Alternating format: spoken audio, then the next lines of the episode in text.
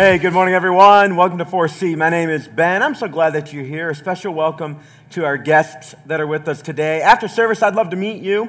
My wife and I, Jill, will be standing right outside these double doors into the lobby, right near an area called Guest Central. We'd love to meet you. If you brought a guest with you today, bring them by. Let me say hello to them. I don't get a chance to make it through the audience as much as I'd like to, so after service is a great time to do that. If you are our guest, you may not know what I'm getting ready to say and how important it is, but yesterday was the uh, fundraiser for one of the ministries that we support as a church. Um, we support the Hamilton Mission. It's called New Life Mission. It's one of our strategic partners. It's where we serve uh, our neighbors and friends who are hungry in our community. Our church gives a lot of money and a lot of food to this organization every month. Teams from our church go over and serve. And yesterday they had their golf outing, and Four Corners team took first place, eight under par, 64 holes on one, uh, hole, hole in one on 17 and 18, which was really, actually, no, it got rained out.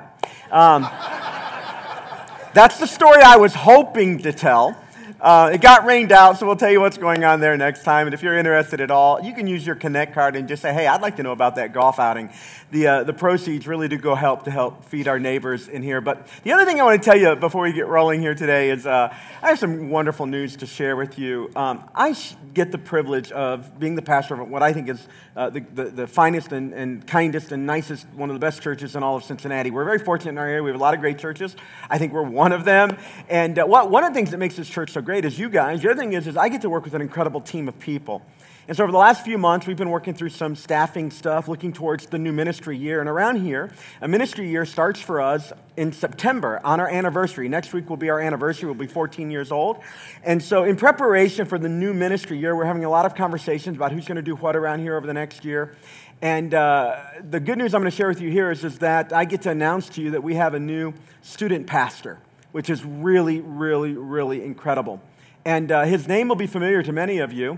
Um, pastor Joseph Antley is now the new student pastor at Four Corners. He's also going to retain the title associate pastor. But if you have a student in high school, Joseph will be the primary, along with his wife Whitney on some occasions. They have beautiful twin girls. They will be the primary leaders of that ministry. And he's providing leadership not only for high school, but for middle school. But in middle school, Derek uh, Kugler is our lead. His wife Rachel gives obviously a strong assist there as well. And so, this is one more way that our church is strategically aligning resources. Our primary resource around here is not money. It's not just goodwill, it's the people who make the ministries happen around here. Uh, that's our volunteers and staff. They are the primary way that we're able to leverage and make difference. And I'm really, really excited to tell you about that news. So, if you are a parent of a high schooler, um, you have been invited immediately after this service and then again after second service to a meeting in our student area. If you're a guest, let me tell you where the student area is. You just walk out these doors, go through the lobby, and keep walking straight. There's a pair of double doors that are lined with glass on the middle, and you get to walk right through those doors, and you can find out what's going on in our student ministries uh, this fall. All right? So, next week, we're 14 years old as a church. Um, there are some people in this room right now, you've actually been involved in this church for just at 15 years because about a year before we started, um, publicly holding services. We were meeting behind the scenes, talking and planning and praying about what God would do in this place. And I got to see one of the biggest mistakes I ever made as a, uh, as a pastor. So we had spent a year, year and a half planning and thinking about what we wanted to do. We wanted to create a church where it would not be strange to invite our friends to, where they could come and hear the claims of Jesus. Uh, the Bible we talked about in normal everyday English so that it could be understandable, it could actually be heard. And when it was heard, maybe it would grow faith and people would believe in Jesus and those that were Christians would grow up in Jesus. That's what we were trying to do. And so we leveraged all of our resources, we pooled a bunch of money, we made commitments, and we had our very first Sunday 14 years ago next week. We were meeting at what was then called the Rave Theater. Now it's AMC at Union Center, about a mile and a half from my house, so basically right in my backyard. And we had planned everything to the last detail. I had called everybody I'm related to, and I got people from like six different states that I have shared DNA with to come be with us on that first Sunday. And on that first Sunday, there literally was not an open seat in the house. I was blown away. I thought, wow, this is really, really cool. Really, really cool. We filled up an entire theater with adults. We filled up a couple other theaters with kids. And uh, the truth is, sincerely, about half of them were related to me, but I didn't care. They were there. And uh, as far as I was concerned, this, was, this is how awesome it was going to be. And um, so we're going through the service, and uh, the worship team, man, they rocked and rolled. I'm waiting with bated breath to, to give the message. I give a message. On that day, people raised their hands. They were going to receive Jesus as their Savior. It was awesome. And the first service came and it went. And then I had this amazing, terrifying thought. Sunday's coming around again in seven days. It took a year and a half to plan this one. I've got six days to plan the next one. But here was the mistake. We didn't collect a single bit of data about anybody. I didn't have a way to communicate, phone call, email, nothing. I didn't have any way to communicate with them. So we created a little device I want to tell you about. This is actually part of our message. All right, it may not sound like it, but you're, you're going to see the connection in a second. We created a little device over the next few months called a Connect card just to help people connect because we thought, man, it would be really a shame to like somebody comes to service, they're engaged, whatever, and we have no way of letting them know what's next. Like they can show up again, sure, we'll be here next week, and we will, we'll be here next week at the same time. But what if we could send them a little encouragement through the week if they wanted it, if they requested it? What if they wanted information and we could handle some of that through email? Well, we had no way of doing it. So we created a Connect card, and it sounds like it's just a little sheet of paper or whatever, but really for us, this is a spiritual investment tool. I want you to think about something. All right, because we're going to talk about spiritual investment here today. I want you to think about something. When somebody who's a guest in our church, there's some in the room right now, if they take a Connect card like this and they on the back of it write down their prayer requests, like what's going on in their life. Or let's say you're not a guest. Let's say this is like your home church.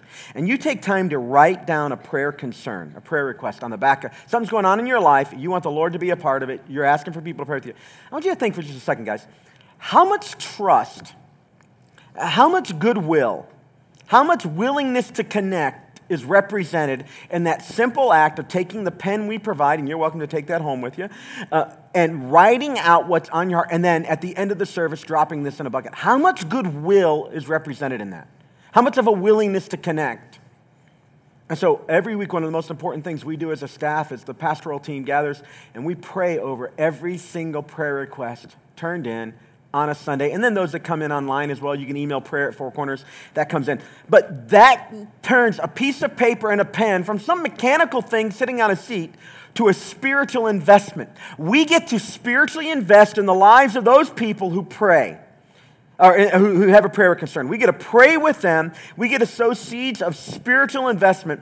And you, it may surprise you how many times the things we're praying about, we see God show up in those situations.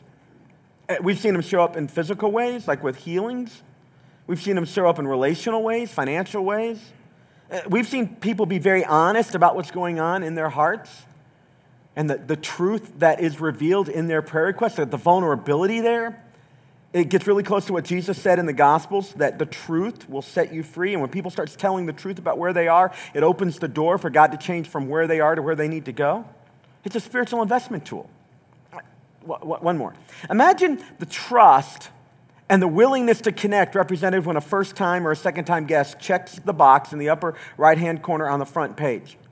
And they say, hey, yeah, I'm willing to be identified as a guest today. And they know that we're not going to call them out. So, like in the church I grew up in, the twice a year we had guests on Christmas and Easter, here's how we used to do it. This is just painful for me to tell. I'm sorry. Uh, it's one of the reasons why I didn't invite people to my church when I was growing up. There's two reasons. One, because of what I'm getting ready to tell you. The other one is the piano player. She had a good heart. That's about as much as I can say about her.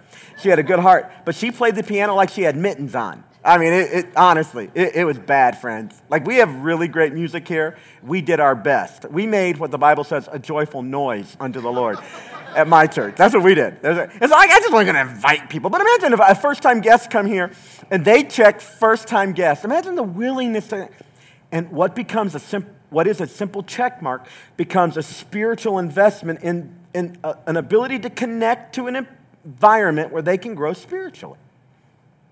And then we send them a little free Chick fil A in the mail and all that. But one of the most powerful ways that we use this little tool that we didn't have the first week, it was a major missed opportunity. Uh, did I tell you the second missed opportunity on the first Sunday? We had planned it to the nth degree, except when it came time to collect the offering, we didn't have any offering buckets. We hadn't thought about that at all. So, sincerely, the reason we still pass around buckets today we had somebody jump over the counter at the movie theater, grab a bunch of popcorn buckets, and go, There's our offering. And from that point on, it stuck. That's why we pass around popcorn buckets. They just don't say popcorn on them anymore. But imagine, imagine what happens when somebody on our Connect card at the end of a message like today, there's options A, B, C, D, and E, and they check the box. They check next step A, I'm ready to make Jesus my Savior and Lord.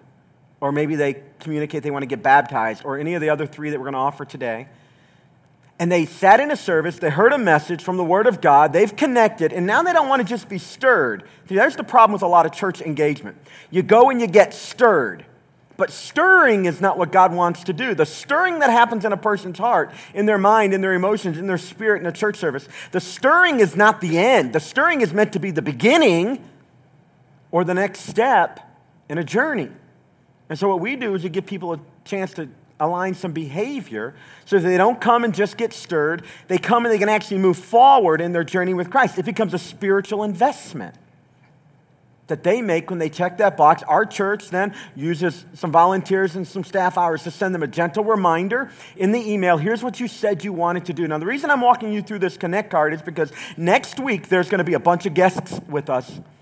And we're going to ask everybody in the room to pull out their Connect card and give us at least their name and email address. And if they're a guest, they're going to be asked to give us their home address so we can send them that free Chick fil A in the mail. It's not food in the mail. It's a coupon for free Chick fil A because that would get really disgusting to send Chick fil A through the mail. So we send coupons for free Chick fil A. And so why would we do that? Because we don't want them to just come on one day. We want them to be able to connect with an environment that's going to change their life. We want them to make a spiritual investment repeatedly for their own good. It's not that we want anything from them, we don't want anything from our guests.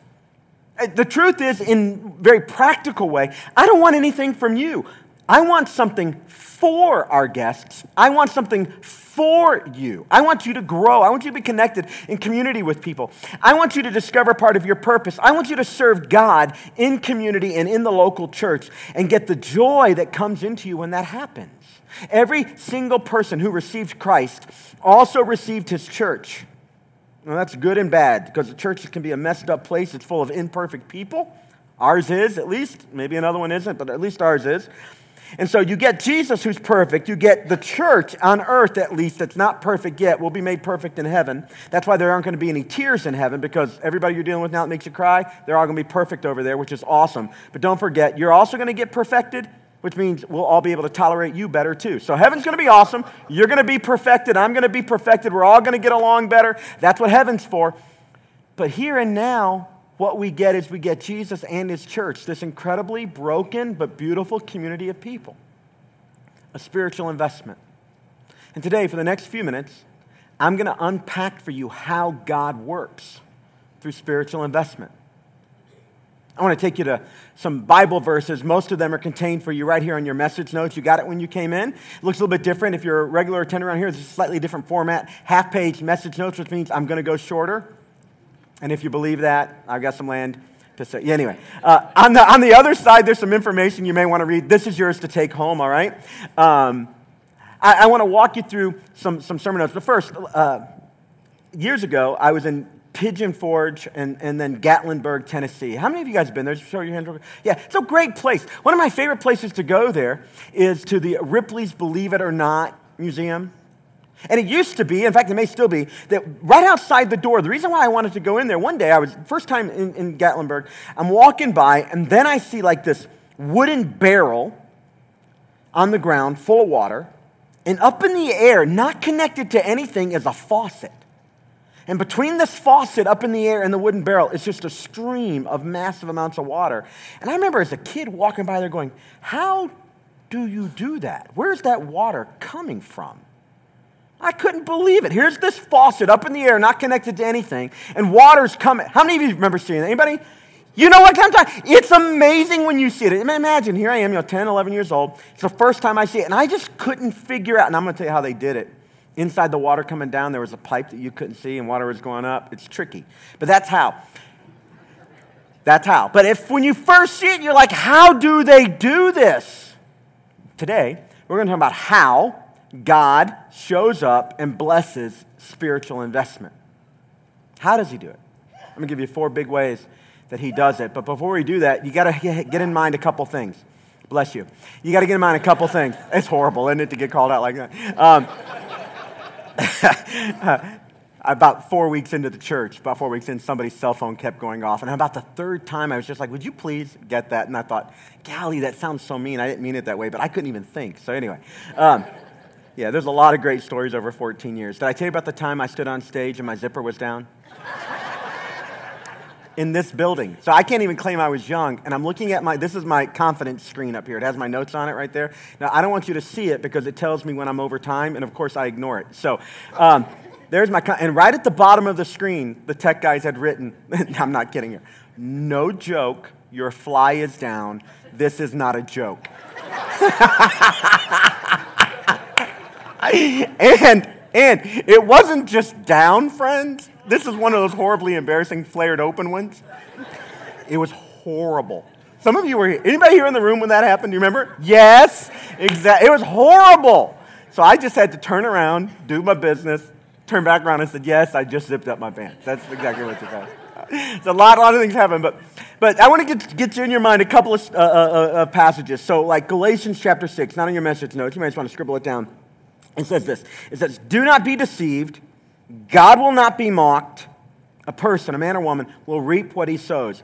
If you sow to the Spirit, you'll reap to the Spirit. If you sow to the flesh or corruption, you'll reap to corruption. So there's, there's a way to sow into the ground. So it's, a, it's an agricultural metaphor. There's a way to sow seed that is spiritual, and there's a way to sow seed that isn't spiritual. But don't be deceived. That's the way life works largely. Like the normal way life works. Whatever you sow into, some people in other religions kind of call this karma. It's not quite what we mean by karma biblically, but it, it's at least a beginning point to understand it. What you invest in over time is what you're going to get out. That's true with money, but it's true spiritually as well. It really is.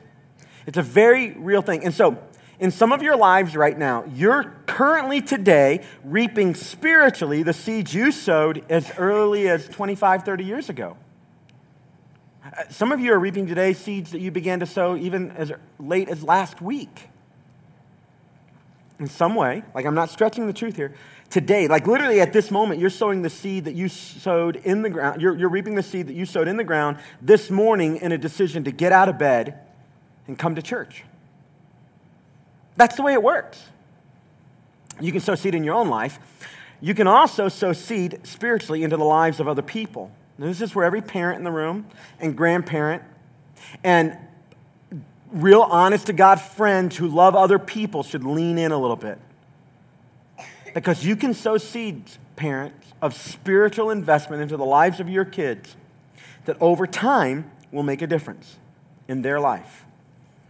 You can sow seed in the life of your spouse that over time will make a difference. You can sow seed in the life of your friends, the people you go to school with, the people you work with, that over time, do not be deceived. God will not be mocked. A person will reap what they sow. And this whole metaphor of sowing and reaping is so integrated into the Bible. Now, a lot of churches use these passages almost in, in one exclusive way. They want to talk about people giving financial money to the church. I, to some degree, that connects. But really, most of the seed and the sowing stuff is just a life principle. So it doesn't matter what category we're talking about. It's true relationally. If you sow seeds into the relationship of investment, over time, the relationship gets better. Healthy seed, time, energy, listening, that over time the relationship gets better. If you sow seeds financially, over time it does return. So it's true broadly applicably, not just in the money category, but today we're looking at the spiritual side of things. This agricultural metaphor of what you sow into over time, God will use to make a difference. Some of you have been around church long enough, you've heard some of the parables that Jesus told. Many of them had to, had to do with this agricultural metaphor. He picked up on the theme of sowing and reaping. The one of the most famous ones is he tells the story of a sower, and he sows seed, he scatters it on the ground, and it falls in four different categories. We've talked about that here a few times. You may not know that in ancient Israel, in the Old Testament, and again in the New Testament, there was a common practice among the, the farmers in the area that they would plant they would watch the plants grow, they would harvest the plants, the season would come and go, they'd do it again. But every once in a while, there would be a field that had been planted repeatedly over the years. But at about every seven years, they decide to let this portion of their field lay what's called fallow. untouched, unused. It, it, was a way of letting the ground kind of replenish itself. It was learned over time that if you just keep sowing and just keep reaping, you can actually create an environment where the ground doesn't give as much fruitfulness. So, as a way to kind of handle that, is, is there would be this fallow, untouched ground for an entire season. Now, the next season would come around, and that ground had grown in it weed, natural, you know, plant life, and maybe some residual of the seed or whatever, but it was largely untouched, and the ground had a chance. To, so when you went back to do it again after the fallow year, now it was almost twice as much work but the twice as much work you did produced greater harvest at the end of the season. And that's the reality going on in Hosea, the beginning verse in your message now. It's Hosea chapter 10. Hosea is a prophet in the Old Testament, and he's talking to Israel about a spiritual reality going on in their life, one that I think might be going on for a lot of us. I think it might be going on in our church, it might be going on in your life. And so we're going to look at this metaphor of sowing and reaping, and specifically what Hosea had to say about the fallow or the untouched, unplowed ground. Here's what the prophet Hosea says to ancient Israel that I think God might want to speak to us today. Here's what it says Sow righteousness for yourselves. So, sow good work, righteousness. The word righteousness means right way of thinking, right way of doing, right way of talking. Ultimately, God's righteousness is applied to us through Jesus. But after that happens, there are things we can do as followers of Jesus that are righteous, right? So, sow righteousness for yourselves, reap the fruit of unfailing love if you do that. And then he says, and break up your unplowed ground. For it is time to seek the Lord until he comes and showers his righteousness on you. Sow seed, do it. When you do it, you're going to get the benefit. You're going to reap the stuff, the love, the righteousness. But then pay attention to the unplowed ground, the fallow ground. Pay attention there. So we've been going 14 years. We've done a lot of stuff. Incredible what God's been able to do here. So here's a couple stats. I, am a numbers guy. A lot of you know I was an accountant. I can't help it. I think in terms of, of numbers. And um, uh, so a couple, couple numbers. Every year, for 14 years it will be, um, every year, the minimum number is over 100 adults have committed their lives to Christ in this church. Uh, we would say it simply they took next step A.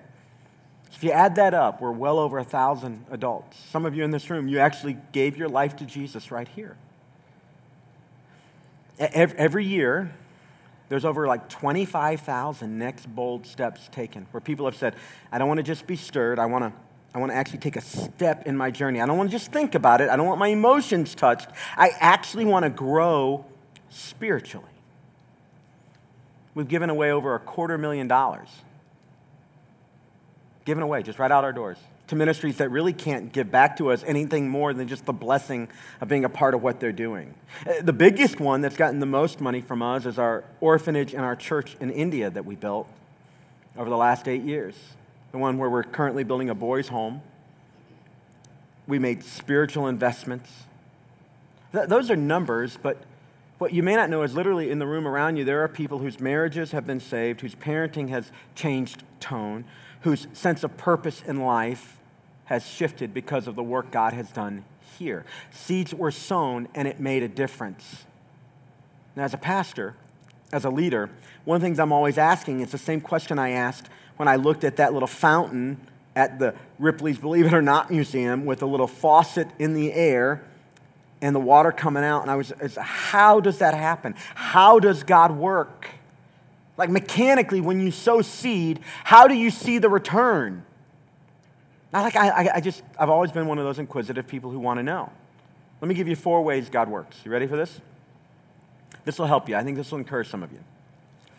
Uh, number one, God works through the hand of man. God works through the hand of man. You can look at the history of the nation of Israel, primarily in our Old Testament, and see how God works with humanity. In fact, the New Testament tells us that the Old Testament is there to teach us about God, His character. It's for training in our righteousness. There's that same word again. It's for our building up. It's even for our correction. So we can look at these Old Testament stories and see some really cool stuff about the way God has worked. And it tells us about God's character. It builds trust for us that God is always good. Number one, God works in your message notes through the hand of man. There was a time in Israel's history where things were really rough in their homeland, and God had designed that He would save His people through the hand of a man. There was a guy by the name of Joseph. And Joseph had a really rough experience with his very broken family. So, if, like, if you want to have a biblical family, like if you say to your spouse, I want to have a biblical marriage, you got to be careful. Because most of the marriages in the Bible aren't all that awesome. Most of the families in the Bible have some junk in them. So, this is the primary family in the Bible. This is Abraham's grandchild and great grandchildren. And so, Joseph, the great grandchild of Abraham, is sold into slavery by his brothers. God blesses his life because of his faithfulness. He does what is right, and God raises him up. And Joseph finds himself taking care of basically all of Egypt. Nobody in the land has corn, but Joseph is holding the key to silo after silo after silo of corn and grain in the land of Egypt in his position as the number two of Egypt. His brothers sold him into slavery to hurt him because they were jealous, but God has raised him up. This is the backdrop. And look at what our Bible says in Genesis chapter 45. And then Joseph said to his brothers, So now, famine in the land of Israel, plenty in Egypt because of Joseph's leadership, his wisdom, and his insight from God. So the brothers who sold him into slavery are now in Egypt begging for food. And Joseph gives them some, but this is the moment where he reveals who he really is. And then Joseph said to his brothers, It was to save lives that God sent me ahead of you.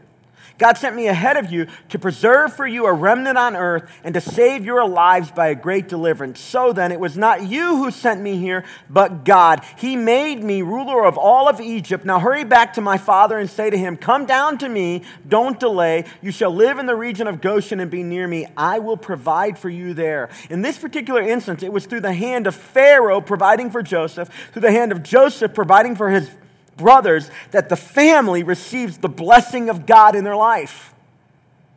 God will work through the hands of people in your life. He will. One of the mechanical ways, one of the hows of how God works is He works through the hands of other people. All my life, my heroes have been preachers. I know that sounds weird to you. For other kids, all my friends, they had sports heroes, they had, you know, astronaut heroes, they knew the names of famous people. I watched pastors. I'm weird, all right? And so I love it. I remember one time this pastor comes to my church, little country church, about 60 people. And uh, that was on Easter. We had around 48 normally, but um, you know, pastors always give their. If you ask me how big we are, I'm to tell you how big we are on Easter. That's how that's going to work, all right? So, we're about 60 people on Easter, and this pastor comes to our church and he tells this story. I've never forgotten it. The story is of a little lady who lives in a rundown house. She's a widow, and her husband has passed, and evidently they didn't have a lot of stuff. And so every morning it was her custom, she would pray. Her windows would be open. She didn't have air conditioner. This was decades and decades ago. And she'd pray, and she'd pray to God loud and bold. And every morning she'd get up, she'd thank God for life. She'd thank God for what she had, and she didn't have much. And she'd pray loud, and her neighbors could hear her talking to God. And it just so happened that right next door to her moved a guy who didn't believe in the Lord at all. He was an atheist. And every morning he'd hear this widowed woman, this faithful saint of God, pray to the Lord, thanking God for what she had and for the opportunity to live and just praising God out loud in the privacy of her home, but the sound is carrying out. Whatever needs were going on in her life, she'd just take them to the Lord in prayer. It just so happened that it came time in her life where things were really hard. She didn't have much, and she began to pray one morning and ask God to provide for her some food.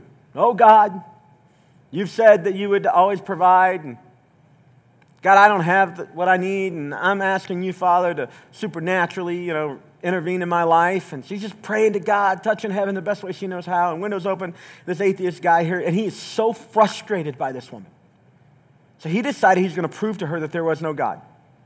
So he goes to the grocery store, buys several bags of groceries, goes up to her front porch, sets them down, knocks on the door, and says, She opens the door. She says, Hello. They know each other, they're neighbors. And he says, Hey, I've heard you praying, and I'm so tired of your prayers. You're praying to this God that doesn't exist.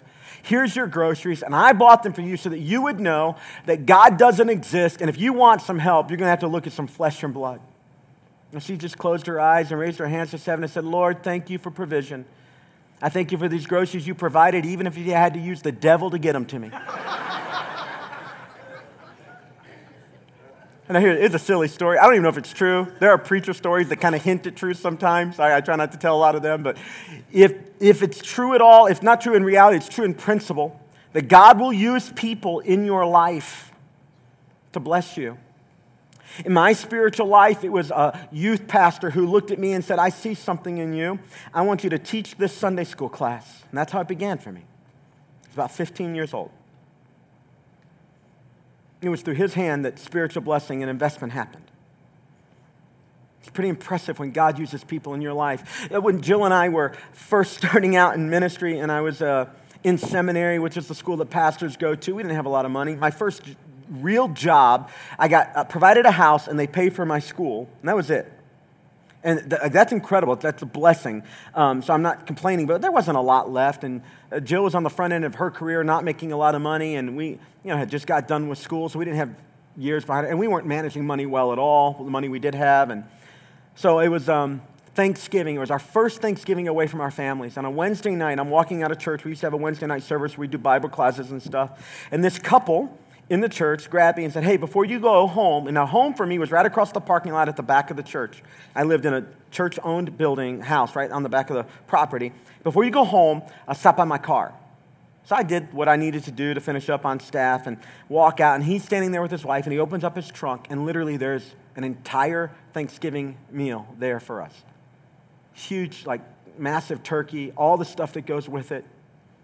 No, they had no way of knowing, but Jill and I had decided that for our first Thanksgiving, we didn't have enough money to buy all that stuff, so we were just going to eat a normal meal.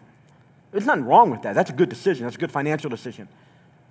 But through the hand of these people, God blessed us abundantly on that day. And I'd never cooked, but I cooked the biggest, most awesome Thanksgiving meal, one of the most tasty things I've ever put in my mouth. And I was just so impressed with how God had blessed my family. It was on that day, by the way, that we found out that Jill was pregnant with our first child. It was through the hand of people that blessing came to us. God will use people to bless you. God used Joseph to bless Israel. That's the way it happens. Let me give you another way, another how. Number two, God will use his own hand, the hand of God. And sometimes you'll be able to connect it through people, and I'll tell you that's often the way God works spiritually is you'll invest in someone, someone will invest in you. But sometimes there's like a supernatural investment that happens. When the nation of Israel was growing up, the Bible says there became a Pharaoh who didn't know Joseph. he didn't know all the stuff Joseph had done. This is now the story of Moses. And by the time Moses comes on board, the children of Israel are no longer guests in Egypt, they're slaves. And there's a Pharaoh who doesn't know Joseph. So what happens is, is Moses is raised up by God as a deliverer, and God uses Moses to take the children of Israel into the wilderness and leading them to the promised land back home from where they had camped out in Egypt because of Joseph. And in the wilderness, man, it's a hard place to be. But Israel's doing the thing. They're trying to obey God. They're getting it wrong. They're getting it right. The leaders are frustrated. The people are frustrated. They're doing well. They're not doing well. It's just normal life. But they come up against a very practical obstacle. There's just no food in the wilderness. So God does something by his miraculous hand. It's one of the ways God does his work, sometimes through people, through the hand of man, sometimes by his own divine hand that you cannot deny. And in Exodus chapter 16, we get part of the story where God began to rain, rain down manna from heaven on the ground, pieces of heavenly bread for people to eat to feed them. They didn't make the bread, it was by God's own provision. In fact, the word manna literally means, just, it literally means, what is this? They had never seen it before. It, the word manna translated means, what is this? But what it was was a sweet, savory piece of bread and through divine interaction, the Bible tells us that God provided for them. So in Exodus chapter 16, the story of the journey from Egypt to the promised land, here's what the Bible says. When the Israelites saw it, they said to each other, What is this? And that stuck. From then on, it was called manna. What is this? For they did not know what it was. Moses said to them, It is the bread the Lord has given you to eat. So sometimes bread comes from the hand of people, blessing comes from people, sometimes it comes from the hand of the Lord. It's the bread the Lord has given you to eat. This is what the Lord has commanded. Everyone is to gather as much as they need. Take an omer, which is about two quarts, for each person you have in your tent. So everybody gets what they need. this is a little lesson I've learned from the Lord. When it comes to God providing how He provides, He provides what you need. He doesn't always provide all you want, Sometimes He does, but He provides your needs. Sometimes people don't understand that God is working in their life because they've confused wants and needs, and all their wants aren't met. And so now they're a little frustrated spiritually. But God's hand has repeatedly revealed to us in Scripture that He'll provide the needs of His people. He'll do that. Sometimes He'll use people to do it, sometimes He'll do it miraculously. In Israel's case, right here and now, one interesting dynamic is, is that the source even when God was providing through the hand of Joseph, really wasn't Joseph. It was God behind the scenes orchestrating. And sometimes people are unable to connect the dots back to God. It just looks like maybe Joseph. And it could be that you have people in your life who are blessing, could be an employer or whatever. I just want to remind you that even behind all of that, no matter how mechanically it may have looked to you, if you're a child of God, it's God who ordains the steps of people. It's really God who's making things happen. Sometimes He uses people, sometimes He miraculously, miraculously steps down. But what's interesting in Israel's history is, is He changes the way He provides. And Israel would get used to one way, and the guy would say, I just want to remind you, your real dependency is not on Pharaoh or on Joseph. Your real dependency is upon me, and I will provide for you. This is an important lesson to think about when we want to think about how does God provide. Well, he does provide through a variety of ways, but when he provides, we have to remember that he is the one providing. So let me, let me be clear to you. Your employer may write your check, but God is the one providing for you. You may have somebody in your life who emotionally fills your tank, but at the end of the day, it's the love of God being displayed, sometimes even by those who don't yet know Jesus. That's really the thing that satisfies the soul. God miraculously shows up. Interestingly, sometimes I'll preach a message and I'll stand out there and say hi to folks, and I honestly will think, all right, if I was rating it today, I'd give it a three, like out of, on a 45 scale. Was going to say 10, but like I'm going as low as I know how to go, right? And I get to three, and somebody will walk up and say, Pastor, the Lord used your words today to touch my life. And I'm like, it's a miracle. Because God wasn't anywhere up here. He must have been all the way out there. That's the kind of the way I feel. Like, there's no Spirit of God anywhere in here. But somehow, God, you know what He's reminding me of? I might be working as hard as I know how to work, but it ain't me that does it. And anytime God takes what happens in this church and makes it grow in the heart of a person, it isn't the person investing the seed that makes it grow, it's God who gives the increase. One of the scariest passages in the Bible, one of the most sobering ones to me, is the one where the Bible says that the Lord buried Moses' body. Moses passed away. The Lord buried his body. Nobody knows where it is. It's supposed so that nobody would set up Moses as a shrine or worship his body, because that was kind of the thing they used to do back then. So the Lord buries his body. So that's horrible. So the leader is gone. You know the next couple verses say? And God raised up Joshua, son of Nun. For every leader that's ever worked in a church, there'll be a day I'm not here. That'll happen. I hope it's a while, right? But it's going to happen. And what I have to remember is when that happens, it wasn't my work anyway. It's the Lord that does the work. I don't I try to be faithful. I try to plant seed. Even if I'm successful, it's the Lord that does it. It's the hand of man, but it's also the hand of God that works. And when we get to see the hand of God, what God is reminding us is it's not the people, it's Him. And this is pretty unpopular, but the truth is, is God's not an American. And what I mean by that is, it's not that He doesn't like America. I think He loves America. But He's not an American. He's, he doesn't value independence the way that we do. In fact, the Holy Spirit, over and over again, wants to direct disciples to be dependent on God, not independent, but dependent. So sometimes God will put you in a situation where the hand of man doesn't bless, and you have to rely on the hand of God. That might be true in the life of your son or daughter. Like you've done what you can, and the, the seeds haven't grown yet. Like you've planted and planted and watered and watered and did all you could, this is an opportunity for you to realize and for me to be reminded that it's the hand of God that does the work in people's lives. When Paul was writing to the letter at Philippi, the Christians at the church that we now, the letter we call Philippians, he reminded them in Philippians 4, he reminded them that really what's going on is that God is giving incredible increase because of the seeds they had sown. You sowed the seed, but God gave the increase. It's the hand of God at work. Here's the third way that God actually does work, and it kind of helps us understand mechanically how it happens. Sometimes God will work through your own hand, through your own hand. So the children of Israel for almost 40 years have been getting the manna. They're loving it. They got the system figured out. They didn't have to think about it anymore. It's just provided for them. But in Joshua chapter 5, verse 11 and 12, look at what happens there on your message notes. The day after the Passover, that very day, they ate some of the produce of the land. So at this point, they're no longer in the wilderness, they're in the promised land. Passover has occurred. And on the day after Passover, they're not eating the manna, they actually ate some of the fruitfulness of the property that God had brought them to. So mechanically, that's what's just happened. They ate unleavened bread and roasted grain. And here's what the Bible says the manna stopped the day after they ate this food from the land. There was no longer any more manna for the Israelites, but that year they ate the produce of Canaan. It was at that moment they had to start planting. Now, up until that point, they had been in Egypt, and the ground there was difficult for them. Uh, the water was not plentiful, but God had put them, in a, put them in a place where their fruitfulness of their planting of seed would go much better. In Egypt, for example, the Bible actually tells us in Egypt that they used to have to use what's called a foot pump.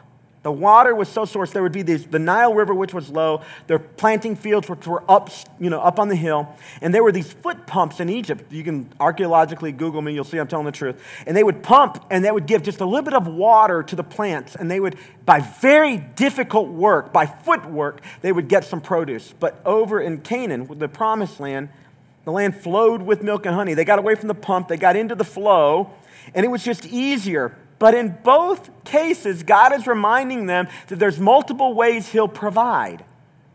He'll provide. And there might be a season in your life right now where you want some fruitfulness, but what the reality is, is the way God's going to work is by your own hand. It's not going to be through somebody else. It's not going to be some miraculous intervention, but through your own effort. And when that happens, it's still the Lord.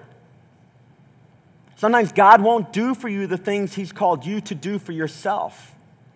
Like, God isn't going to come down and make my wife and I treat each other honorably all the time. That's not how that's going to happen. God's going to put on my heart the desire to do it. He's going to put on her heart the desire to do it. And then guess who's going to have to do it? She is. that's how that's going to work. And of course, me too, right? When I, when I, wanna, when I was in, in college and then in graduate, when, when I wanted to learn the stuff, guess who had to learn the stuff? I'd pray. Oh, God, this Greek language is of the devil. I know you chose to write the New Testament, but I don't understand. Why didn't you do it in good old English, you know? That's the way I'd pray a little bit. But you know who had to do the work to get that in? I did. And I'd make that investment, guess what would happen? I would actually do better. When I didn't, it was harder. Sometimes God works through your own hand. There's something powerful in finding your purpose and getting to work in your purpose. In fact, two marks of spiritual growth. I found my purpose and I'm working in my purpose. I'm doing the things God's put on me, and when I do them, I see fruitfulness. I see God show up. So, so God works through the hand of men, He works through the hand of God, He works through your own hand. And number four, this one might surprise you a little bit. God will even work through the hand of your enemy. And I know we're not supposed to have enemies, right?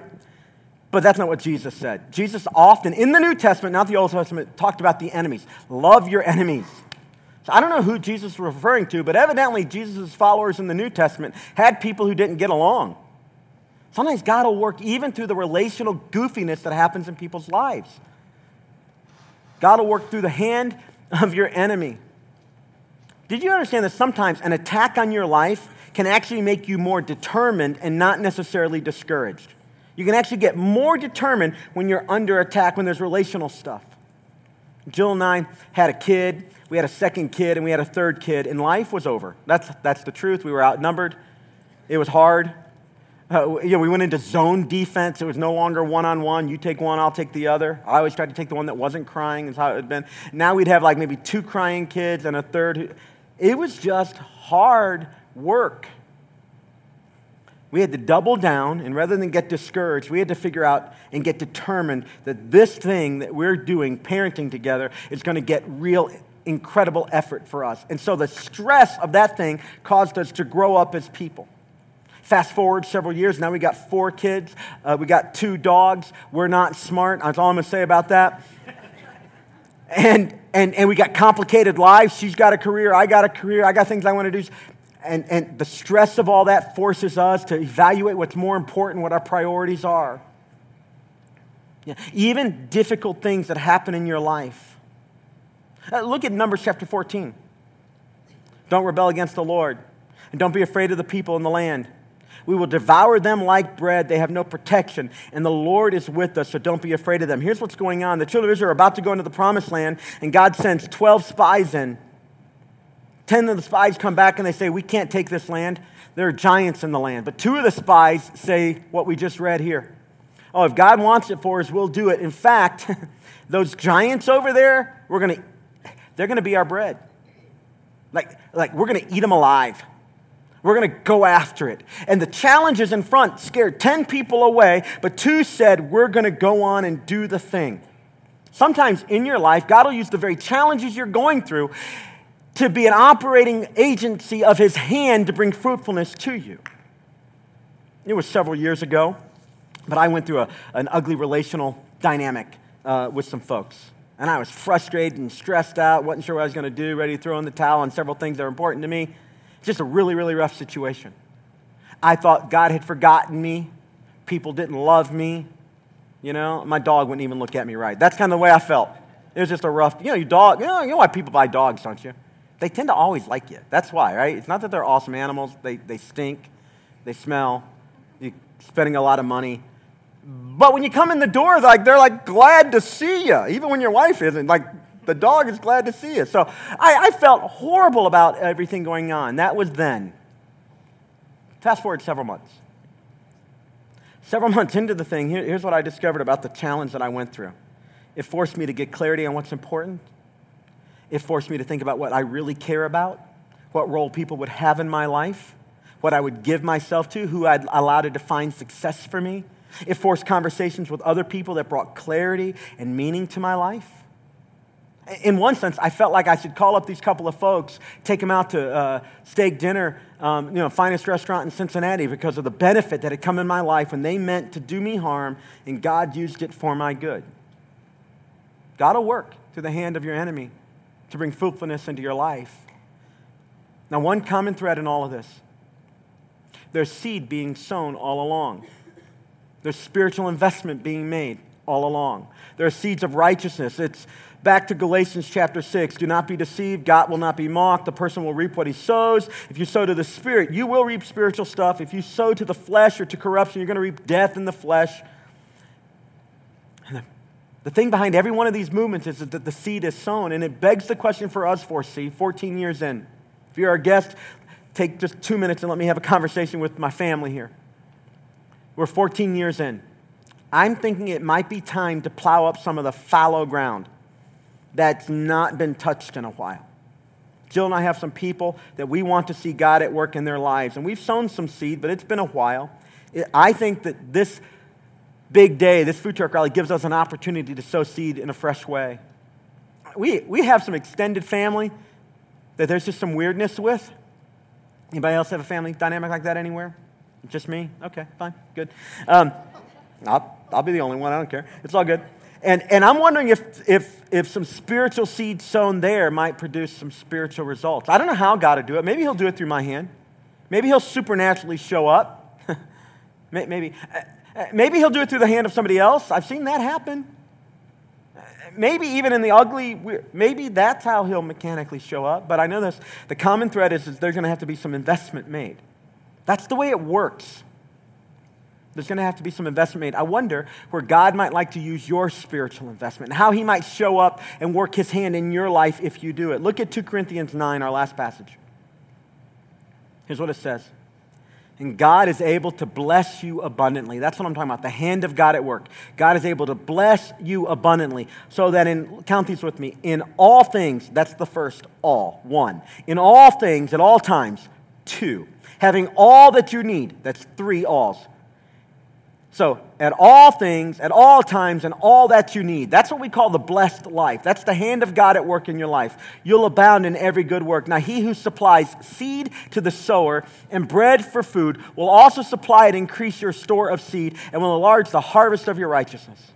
You'll be enriched in every way. In the, in the Greek language, those three alls just got repeated here with the word every. In all ways, so that you can be generous on every, on all occasion. As through us, your generosity will result in thanksgiving for God. What that passage is telling us is that no seed you sow spiritually will ever be wasted. God will bring increase, and He'll bring an abundant return on your harvest. So, who do you need to sow seed in? Is it yourself? Is it your marriage? Is it your kids? One practical way to do that is to get them here next week. Another way to do it is to love them. Another way to do it is to pray for them. Sometimes financially bless people. That's another way to do it. But who do you need to sow seed in? Because you want to see the hand of God at work in their lives. One more story told years ago as a kid. I'll never forget it. Story is told of a lady who was um, on her way to an important meeting and she had locked her keys in her car and she stood outside her car in an area of town that wasn't all that desirable and just prayed, God, I've got to make this meeting. My, I think my career depends on it. I got to go. And she's praying and asking God, and all of a sudden, you know, this is pre cell phone days and all that stuff. All of a sudden, a guy comes around on a motorcycle. And he's got the classic look. It's the Harley. He's got the skull, the crossbones. Looks like he's straight from Hell's Angels. And he pulls up, and she's a little whatever. And she's, he's like, Lady, like, what's going on? And she's like, well, I, my, uh, my car, the door's locked. I got to make this meeting. And so he gets off his bike and somehow pulls out a coat hanger and goes over to the car and does his thing. And about 30 seconds has the door open.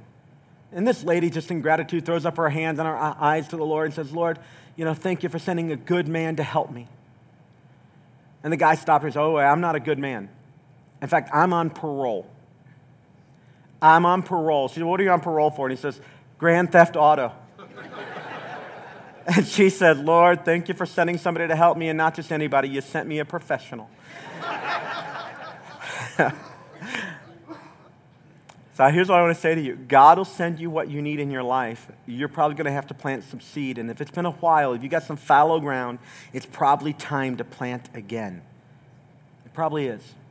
See what God will do with that. Why don't you grab out your Connect card, if you don't mind? If you're a guest, everybody's pulling it out because we're going to take those steps I was talking about right now.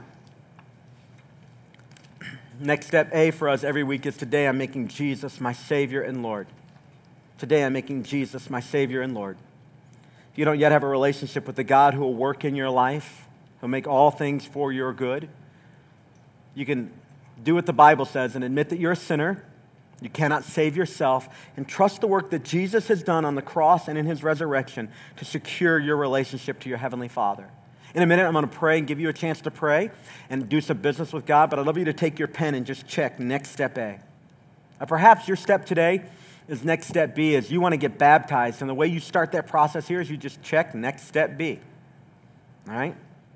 And when you do that and you put the card in the offering bucket when it comes by at the end of service, we'll communicate with you this week and answer your questions and get you signed up to be baptized. Or next step C says, connect me with small group number. Now here's what you do. You simply take the number in life at 4C of the small group you want to be a part of. You write it in the blank next to next step C.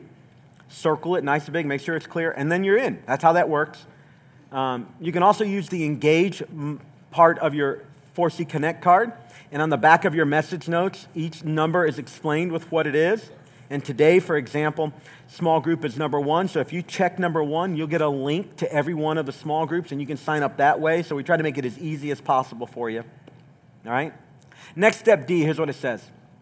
It says, pray with me, and I will. I'll pray. If you try, I'll pray with you. Pray with me for deep impact to the spiritual investment I want to make in the lives of people I love. So if you're going to take what we've said and make an in- investment in people, I want to pray with you. Just check the box. And if you're inviting folks this week to come to the food truck rally, I want to pray with you. When you leave today, you're going to get four or five invite cards that you can use to share with folks.